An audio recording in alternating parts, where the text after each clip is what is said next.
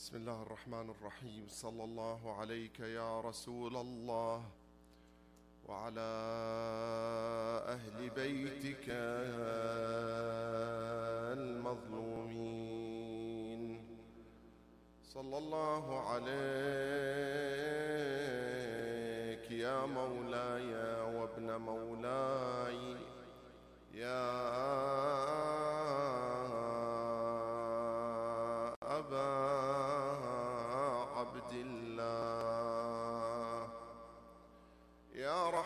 الله الواسعة ويا باب نجاة الأمة. ما خاب من تمسك بكم أمنا من لجأ إليكم. روحي وأرواح العالمين لك الفداء وأقل الفداء يا ليتنا كنا معكم سيدي فنفوز والله فوزا عظيما. بر محمد وآل محمد صلوات الله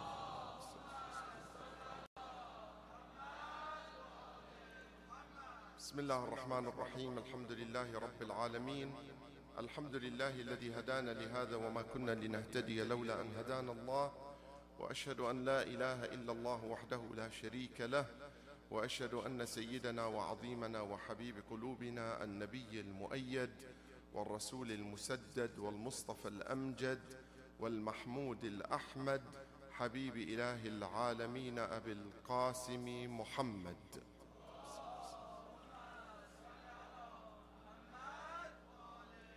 صلوات الله وسلامه عليه وعلى أهل بيته الطيبين الطاهرين المعصومين سفن النجاة الأعلام من ركب سفينتهم نجا ومن تخلف عنها هلك وغرق. ثم أما بعد respected sisters brothers elders scholars السلام عليكم جميعا ورحمة الله وبركاته.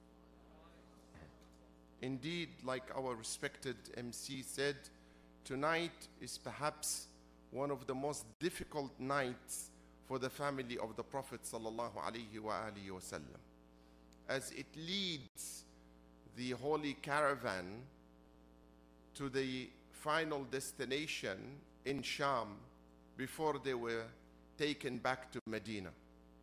And when Imam Zain al-Abidin salawatullah wa salamuhu alayh was asked, what was the most difficult time of your journey during the battle of Karbala? Was it the martyrdom of your uncle Abu al-Fadl al-Abbas? He said no. Although it was a great tragedy. Was it the martyrdom of Ali al-Akbar? He said no. Although again it was a massive blow to the army of Imam Hussein salawatullahi wa salamu alayh. Then they said, was it the death and the slaughtering of Ali al-Asghar? He said, no. And they kept asking him until they said, then what is the most tragic moment in all of this battle? He said, Sham. Sham was the worst moment that happened to us as the family of the Prophet. We were paraded and humiliated in the streets of Sham, people looking at our woman, whom no one would even cast a glance at before. And now we are being taken and paraded in front of everyone, making mockery of us to the extent that the Imam says, and you know that the Imam was led in such a manner that it is difficult for the mind to accept or to relate to. And this is just the beginning. I will come to it to the end, inshallah. I won't start the musibah now. I will start after my lecture, inshallah. But in passing, I'm saying this. You know that Imam Zainul Abidin was led into Sham in chains, and the chains were put in such a manner that the children were tied first, then the woman, then the last one that was tied was Al Imam Zainul Abidin, salawatullah wa salamu alayh.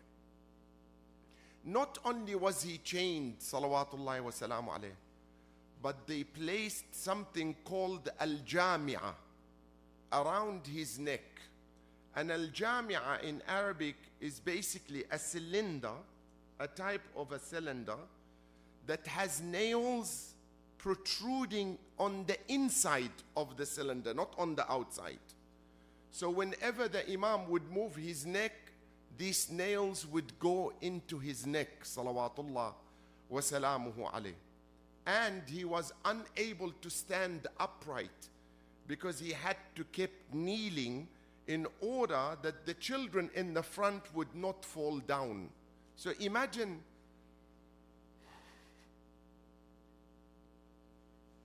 imagine the sight that Imam Zainul Abidin was in entering the streets of Sham and the bazaar of Sham in that situation to the extent that one of the companions of the Prophet who was in Sham for trading he says I entered Sham and I saw that Sham was in absolute state of celebration and I could not understand why that is so because it was not the time of Eid. So I thought to myself, is Sham celebrating Eid that Muslims in general don't know about? And all of a sudden, I saw this qafila of people coming into Sham. So I asked someone, who are these people that are being paraded in front of people and people are celebrating and feeling the euphoria of triumph and victory over this handful of people. Someone's, the, the, the riwayah says, someone told that companion of the Prophet, sallallahu alaihi wasallam, these are the renegades among the Turks and Ajam, meaning these are the ones who went against the government of Yazid, and they are not even Arabs. They are from Turkey or from a different part of the non Arab world. So he said, This is strange. I've never heard of this. He slowly came towards the qafila until he saw Sayyida Zainab. Salawatullah wa salamuhu alayha. Then he realized that Karbala had taken place and that these are the family of the Prophet sallallahu alayhi wa sallam so he drew closer to Sayyida Zainab and said, Is there anything I can do for you? She said, Go to your master, Ali Zain al Abidin. He's at the end of the caravan. So he goes towards the end of the caravan and he saw, as he's approaching, he saw Imam Zain al Abidin wearing something red. That's what he saw from far. So he said to himself, he's saying the riwayah, he is the one who is relating that incident. He said, I said to myself, as, as if I was talking to myself, is this the time for my Imam to wear something red? Red is a color for celebration. You don't wear red in a moment like this.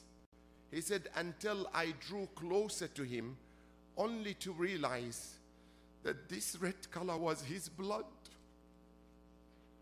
that was coming from that cylinder with the nails that was poking the actual neck of Imam Zainul Abidin salawatullah wa What can we speak about the plight of Ahlul Bayt? Then this Sa'ad went closer to Imam Zainul Abidin and said to him, Is there anything I can offer you? He said, Who are you? He said, I am the companion of your grandfather, so and so. I am here on a trade. Then look what Imam Zain al-Abidin says. This is a message to all of us. He says to him, Do you have money on you? He said, Yes, Alhamdulillah, I'm a merchant. I'm a businessman. He said, Then go and buy some fabrics, some pieces of fabrics, and go and give them to our women. And so that they could cover their faces because their niqab and hijab was taken from them. He said, What else can I do? He said, Go and give money to the person who's holding the head of Imam Hussein so that he would go away from the qafila so that people would focus their gaze on the head instead on our woman. This is part of the plight that happened to Ahlul Bayt salawatullahi wa alayhim ajma'in on the day that they were led from Karbala to Kufa and then initially or ultimately to uh, uh, uh, Sham. Tonight, I don't think I would be doing justice to Imam Hussein himself, salawatullah wa salamu alayh, if I don't speak about his sister Sayyida Zainab, salawatullah wa salamuhu alayha. This Zainab, this lady that was given the task and the mission of continuing the journey of what Imam Hussein salawatullah wa salamuhu alayhi started. Without speaking about Zainab, we would not be doing Ashura justice, we would not be doing Karbala justice, and definitely we would not be doing Imam Hussein salawatullah wa salamuhu alayhi any justice. And I think the best way to talk about Zainab is to draw some sort of a comparison of similarities between her and her great and noble and chaste mother, none other than As-Sayyida Zahra, salawatullah wa salamuhu alayha. Ala Muhammadin wa ali Muhammad.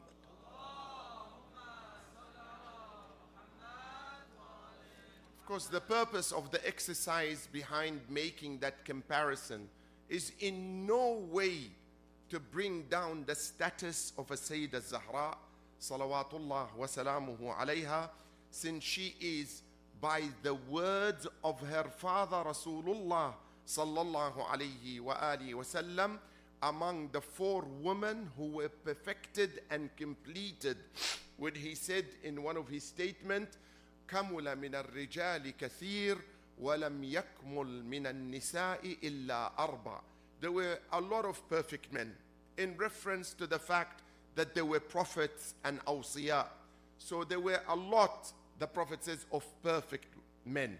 وَلَمْ يَكْمُلْ مِنَ النِّسَاءِ إِلَّا أَرْبَعَ But among the women, only few reach the level of perfection, and among those are four women. And he names them. And look at the way the Prophet names these four women. It is and it has a lot of significance to understand from the naming system. He said the first of them is Asiya bint Muzahim, wife of Pharaoh. Maryam ibnatu Imran, wife, uh, mother of Jesus, Isa salamullah. So these two women basically represent half of mankind, right? Pharaoh, Bani Israel, right? And, they, and, and, and Jesus, the Christian world, and to represent the rest of the world and to be at the head of the world, not only one woman from the household of the Prophet, but two women from the household of the Prophet. And then he says, Khadijatul Kubra wa Fatimatu bintu Muhammad. Allahumma salli ala Muhammad wa al Muhammad. so, of course, we cannot draw down the status of Sayyidat Nisa'ul Alameen, the head woman of the entire world, as it is said in the words of Rasulullah sallallahu alayhi wa wasallam. However, recognizing these similarities between Lady Zahra and Lady Zainab salamullah alayha is only a humble attempt to better understand the prominent stature and position of Lady Zainab and her lofty status in the eyes of Allah subhanahu wa ta'ala. And we begin by saying the following that Lady Zainab, without a doubt, was a mirror image of the light of Lady Fatima in her chastity and modesty. If you want to understand Sayyidah Zahra, chastity, modesty, you would look at her daughter, Sayyidah Zainab, salawatullah wa salamuhu alayha, in which the riwayat says that people could not even see her shadow in Medina. She was the princess of Medina under the government of Imam Ali salawatullahi wasalamu alayh, and then the princess of Kufa and Iraq when Imam Ali moved his government from Medina to Iraq. No one would see her shadow because her brothers would circumambulate her, would draw a circle around Sayyidah Zainab whenever she wanted to go out out of respect and protection to their sister. How much does that tell us that we are in need to protect the honor and dignity and hijab of our own daughters, sisters, and mothers? This is a perfect example of modesty and chastity that is drawn from the characteristics of Sayyidah Zahra salamullah alayha and Sayyida Zainab. They are our role models, not only for women, they are our role models for men and women, because both men and women can learn from these great personalities, whether it is in terms of knowledge, akhlaq, morality, uh, uh, chastity, modesty, you name it. It was possessed by these two ladies, Sayyidah Zahra and Sayyidah Zainab, salawatullah wa salamu. She was the emulation of her grandmother, Sayyidah Khadija, in abstinence and serenity. Khadija, if you understand the position of Khadija, salamullah alayha, who was named as the princess of Mecca, she was named as a tahira, the chaste among the women of Mecca. When Rasulullah and his companions and Banu Hashim were taken into the custody of the Quraysh and they were thrown into what we call the valley of Abu Talib when the Quraysh sanctioned a deal against Muhammad sallallahu alayhi wa sallam. and his followers in the early stages of the Islamic mission, they they made them leave their houses and Mecca and they put them in the Shi'ab. It's called Shi'ab Abi Talib, the valley of Abu Talib. The leaders of Mecca, that's why I'm saying her abstinence, her patience, her perseverance for the sake of keeping and maintaining and promoting and protecting the mission and the Islamic religion of her husband Rasulullah sallallahu alayhi wa sallam. They came to her and said, You are exempted from going into the valley of Abu Talib. Imagine, her husband is a prisoner in the Shi'ab, Rasulullah. Her cousins, the Muslims, they told her, Because you are the chaste among the women of Mecca, and we know you, and we know your heritage and we know your family and we know your status and you are one of the most esteemed, richest women in Mecca, we will exempt you from going into the Sha'ab of Abi Talib as a prisoner. You know what her response was? She said, Wherever Muhammad goes, Khadija follows. This is the ideal woman when her husband carries a mission in life he has a religious duty in life. He expects the support of his family members, just like Khadija was. Patience is a virtue that is paid in its entirety on the day of judgment without account. Without account. People who are patient and observe the rituals and the obligation of Islam on the day of judgment, Allah does not bring them to account. Allah does not bring them to account. There is a riwayah on the authority of the Imams, either Imam al-Baqir or Imam al-Sadiq, salawatullah wa in which he says the following. There are a group of people on the day of judgment, when the trumpet is blown, they come out from their grave and they fly and jump immediately into Jannah. No hisab, no account, no books, nothing, nothing. from the grave to Jannah immediately. They asked the Imam, Who are these, Yabna Rasulillah? قال هؤلاء الصابرون These are the patient ones. Allahu Akbar. Those who have the value of patience. We need to learn and articulate patience because indeed patience brings at the end absolute felicity and comfort, absolute triumph, absolute triumph. So she was like that in comparison to her grandmother. She was the reverberation of her father, Imam Ali, in his eloquence and his courage. A lady alone with the head of 72 members of her family and the companions of her brother Imam Hussein is led as a prisoner into the courtyard of Yazid. She stands in front of Yazid courageously with the best of words an orator could ever have. And she says with a mouthful, without breaking, without crying, يا يزيد كد كيدك واسعى سعيك وناصب جهدك فوالله لا تمحو ذكرنا. Oh Yazid, plot as much as you want and uh, plan as much as you want, for by Allah you will never be able to erase or obliterate our name. And where is Yazid today? When Yazid is mentioned, what is followed after his name? Al-La'an, right? We curse him and his father because they were the epitome of the orchestrated plot against Ahlul Bayt in Karbala.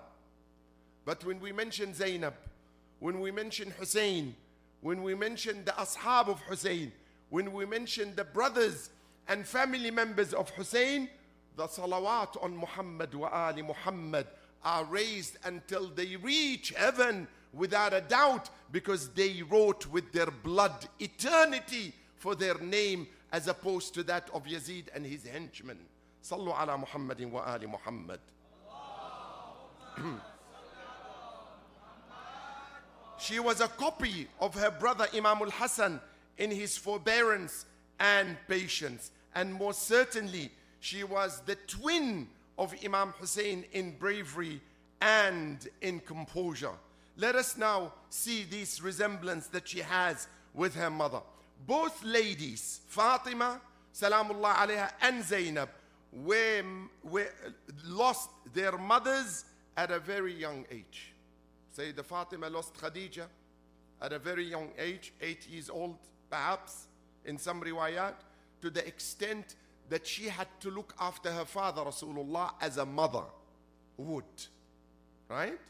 Sayyidah Zay, uh, Fatima, at eight year old, she looked after her father as a mother would look after a child. And that's why Rasulullah, when he wanted to show the greatness of a Sayyidah Zahra, not from a fatherly love, because Rasulullah, when he gives medals of honor, he does not speak from emotion. He speaks from what is revealed to him from Allah. وَمَا يَنطِقُ عَنِ الْهَوَىٰ إِنْ هُوَ إِلَّا وَحْيٌ يُوحَى He does not speak of emotion. It's because she's my daughter, I will say things in her praise. No, that's not how Rasulullah functions.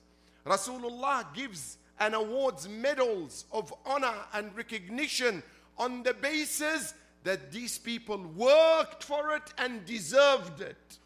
And deserved it. That's why when he spoke about his daughter, he said, Fatima to Ummu Abiha. Indeed, Fatima was the mother of her father. Rasulullah sallallahu alayhi wa. Lady Fatima is the kawthar of her father, right? The abundance of her father. Through her, the progeny, the progeny of Rasulullah sallallahu alayhi wa sallam continued. And Lady Zainab was the adornment of her father. Zainu Abiha, Zainab. If you put the two words together, it makes Zainab. Zain and Ab. The beauty of her father becomes Zainab. Zainu Abiha. Salawatullah wa salamu alayh. Just like Lady Fatima was the mother of her father. Lady Zainab grew up playing a similar role with the responsibility of looking after all her brothers. Salawatullah wa salamuhu alayha. Both Lady Fatima and Lady Zainab had the same dowries. Same dowry. You know, when it comes to marriage, it's not the time, but let me say something. Marriage is not about, you know, big weddings or celebrations, spending money, hundreds of thousands of dollars, and the groom has to be in debt for the rest of his life in order to, to, to make a wedding to celebrate and accommodate five, six hundred people. Instead of spending this money to waste, and trust me, I can tell you this with confidence. Everyone at the end of the wedding will find something to criticize you for. Either the food was cold, or not enough, or you did not seat them on the right table, or the hall was not big enough, or the AC was not, or the, that's not to talk about the music also and the dancing, right? Which is all in all haram. So instead of starting our life with halal, we start our life with haram, and when things go wrong, we say, Why, Ya Allah? Why? Why? May you wage war on Allah from day one in your marriage, right? From day one. People are obsessed with everything negative from other cultures. We do not take the positive in other cultures. We only take what? The negative. Whatever bro- draws us back, we implement in our sessions and now. Where was the wedding of Sayyidah Zahra? Salamullah. Where was it? Where was it? You know what, what happened during her wedding? She gave away her wedding dress to a lady that came knocking on her door saying she does not have money. She donated her wedding dress. Ah, now, we're not saying to our sisters, donate your wedding dress, right? Or to our brothers, don't wear a tuxedo on your wedding night. No, wear a tuxedo on your wedding night. No problem. But don't go to the extravagance where this money could be utilized in something useful, in sadaqah jariyah, a permanent, continuous act of charity. Imagine, I remember once there was two couples who got married in Turkey. They made a vow that on their wedding day, when the wedding day happened, they planned all the expenses. So they they allocated certain money for the wedding, certain money for the food, certain money for the cars, certain money for the uh, uh, sweets, certain money, whatever it is. They allocated all the budget. And on their wedding day, they declared that the wedding is cancelled and they, noted, they donated all the money to the orphans. All the money went to the orphans. Sadaqah jariyah. Deal with Allah and feel the difference. You know, when you deal with Allah, Allah tells you you're not more generous than me. If you're looking after the orphans in this world that I've asked you to look after, I will surely then look after you and your family members. God forbid something may happen to them.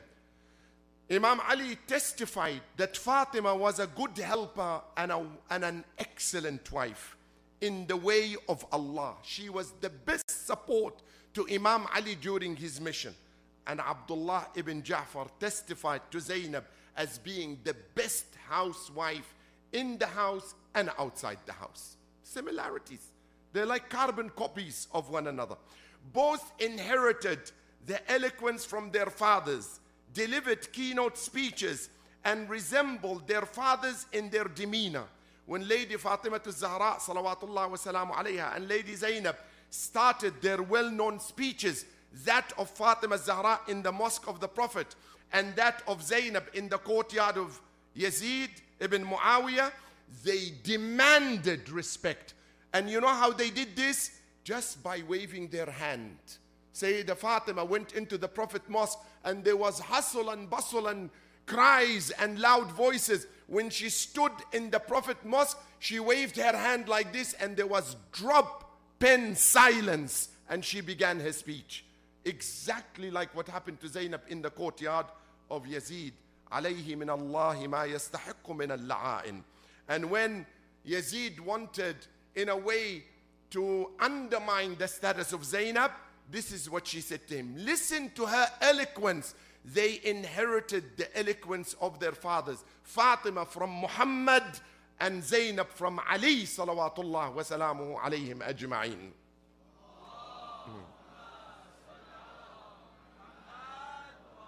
She said to, to Yazid, these are her words, all those who have put you in charge due to which you are due to which you are playing havoc with the lives of Muslim will now will know for certain how evil the end of the oppressors are. Imagine, she is a prisoner saying to Yazid, You are an oppressor.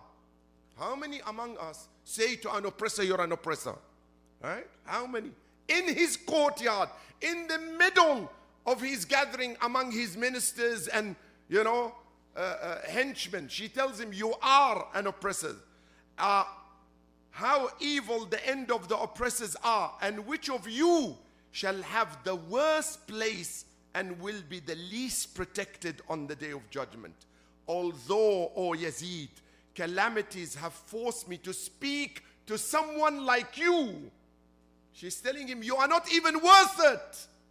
You're not even worth me talking to you. But it's my plight and my fate that I had to come face to face with someone as arrogant and as useless as you are, Yazid. She said, Although calamities have forced me to speak to you, I see you trivial in my eyes, and I find your verbal attacks great and regards your rebuke too much to bear. But the eyes are tearful and the chest are filled with sorrows. What is even stranger, O Yazid, that the honored party of Allah is being killed by the party of the released ones. So she's telling him about his past. She says, Do you know where you came from? You came from those that Muhammad, my grandfather Rasulullah, sallallahu alayhi wa sallam, when he conquered Mecca, he came and he said to the people of Mecca, when your father and grandfather were not even Muslims, they were not even Muslims And they asked Rasulullah, What are you going to do to us? Now? Now? You're asking Rasulullah what he will do to you? He said, I will say to you, like Yusuf said to his brothers, لا تثريب اليوم عليك. There is no harm on you. Yusuf said to his brothers, There's no harm on you after all they've done to him. They threw him in a well. They actually plotted to kill him. But forgiveness filled his heart because a Prophet of Allah. Just like your noble Prophet Muhammad sallallahu alayhi wa alihi wa sallam.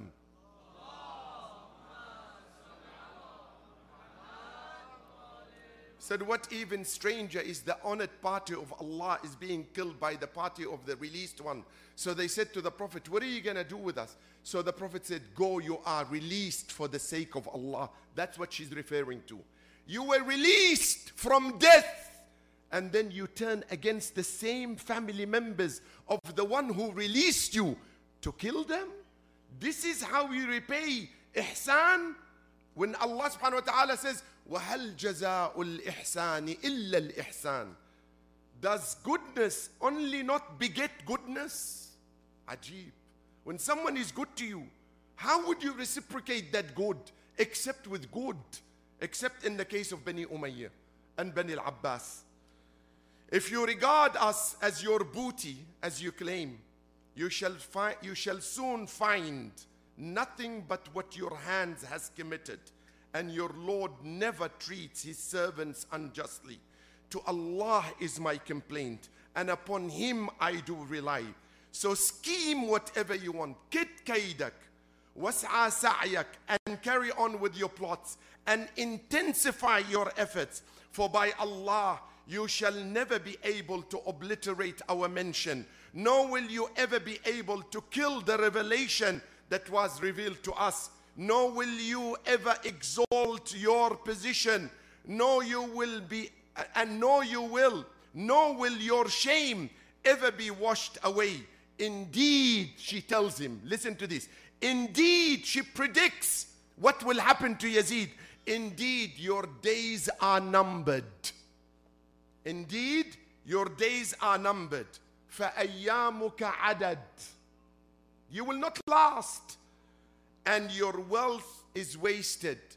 وَجَمْعُكَ بدد when on the day of judgment a caller will call out ألا لعنة الله على الظالمين the curse of Allah should go towards the oppressors this is how Zainab spoke salawatullahi wasalam this is the Zainab that we want to learn and learn and, and, and, and inspire ourselves from her bravery and courage Lady Fatima herself describes the weight of calamities which befell her she says, صبت علي مصائب لو صبت على الأيام صرنا لياليا.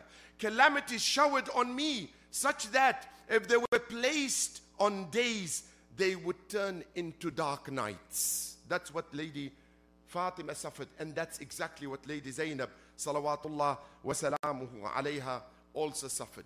Let's go to Sham. Let's go to Karbala. Tonight, Imam Hussein, a day before the 10th day, goes out with one of his companions by the name of Nafi'. Nafi', one of the companions of Imam. The Imam is at night and Nafi' comes and he sees the Imam doing something completely unusual.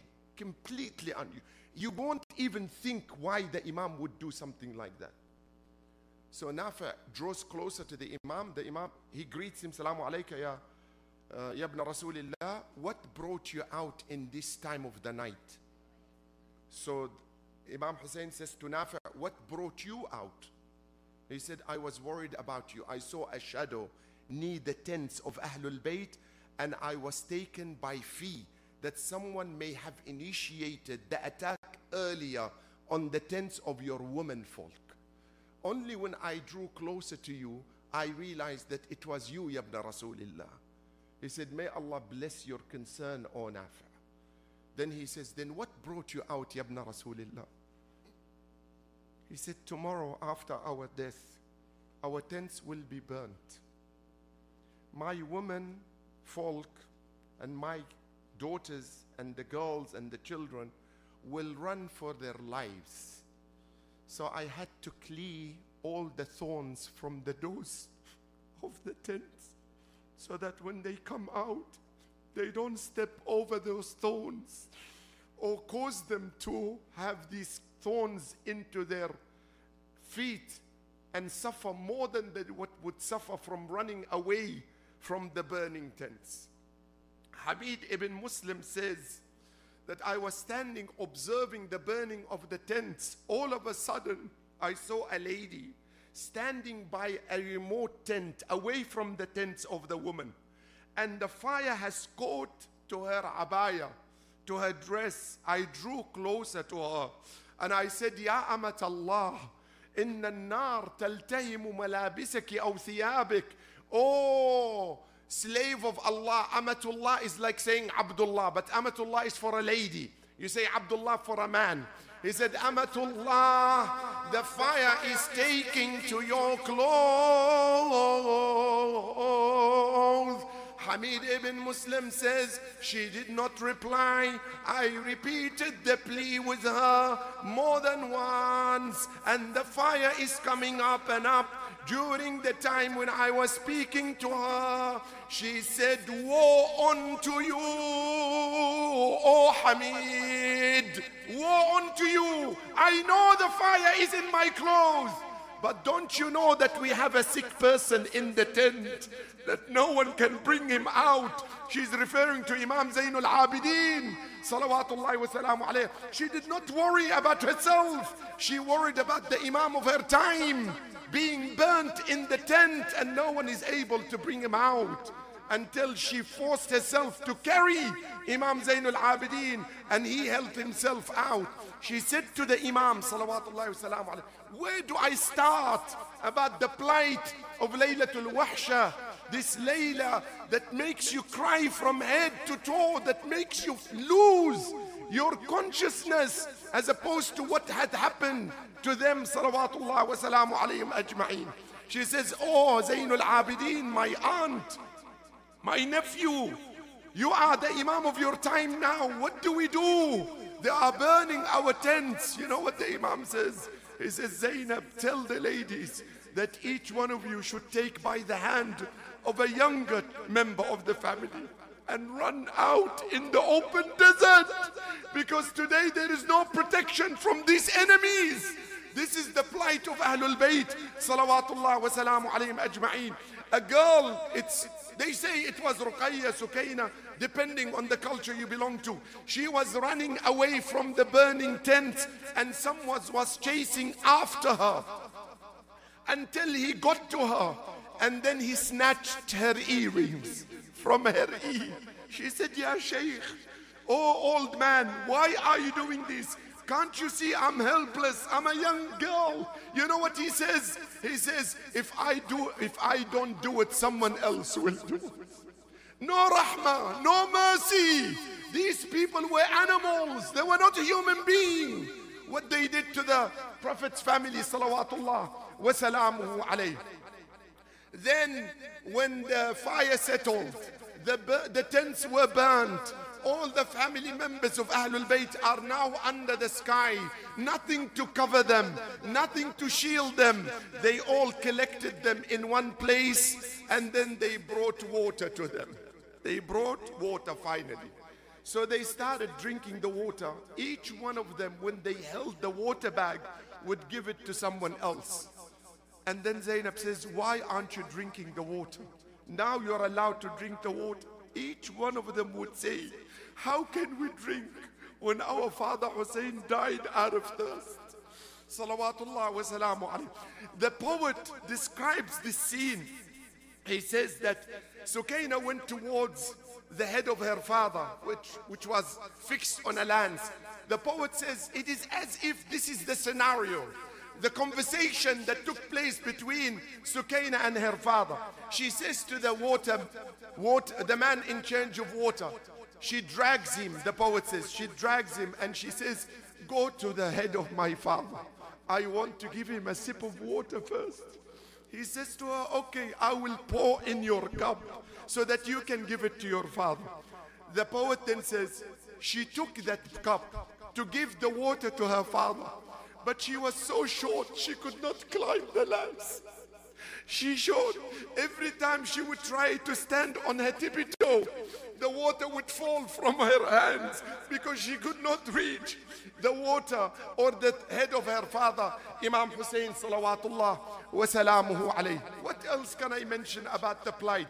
When they wanted to take the women folk towards Kufa, they brought very weak camels and Imam Zain al-Abidin started putting the girls and the women on top of the camels so that they could ride to Kufa. There was two camels left, one for Imam Zain al-Abidin and one for Sayyida Zainab. Imam Zain al-Abidin says, Sayyida Zainab, you ride. She said, how can I ride when you are sick and you cannot even go on top of the camel? He says, oh Zainab, oh my aunt, if you don't ride, there is no one that will give you the ability to mount the horse. You know what Sayyidah Zainab says? She said, No, I have a guarantor. He's sleeping by the Sharia. Abu al-Fadl al-Abbas, salawatullah wa salamuhu alayhi. Like the way he took me out of Medina, he will come and take me out of Karbala. Inna lillah wa inna ilayhi raji'un. وسيعلم الذين ظلموا أي منقلب ينقلبون Brothers and sisters, this is the night that inshallah we anticipate without a doubt that it's a night where Allah responds to your hajat. Ask Allah for anything. Ask Allah for your well-being, for the well-being of your children. Ask Allah that He protects their aqidah, their faith, their Islam, their wilayah to Ahlul Bayt, salawatullah salam. Ask for their sustenance, for their protection from all these challenges that are facing them, for all the plots that are being concocted to draw them away from their faith. Ask for the chastity of your wives, children, women, sisters.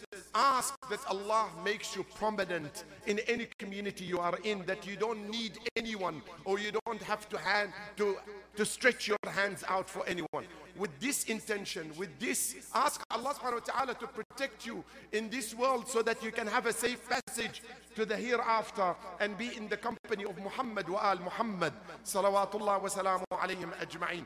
With this, I ask you with the loudest of your voices, in this night where the dua, inshallah, is mustajab, by the right of Hussein, by the right of Zainul Abidin, by the right of Sayyidah Zainab, by the right of all Ahlul Bayt.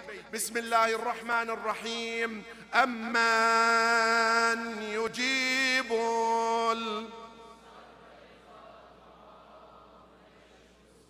أمان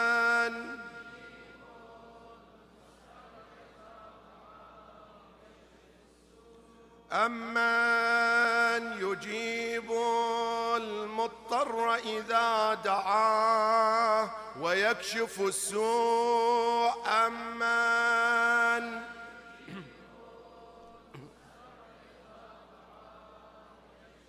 Last one with the loudest of your voices Amman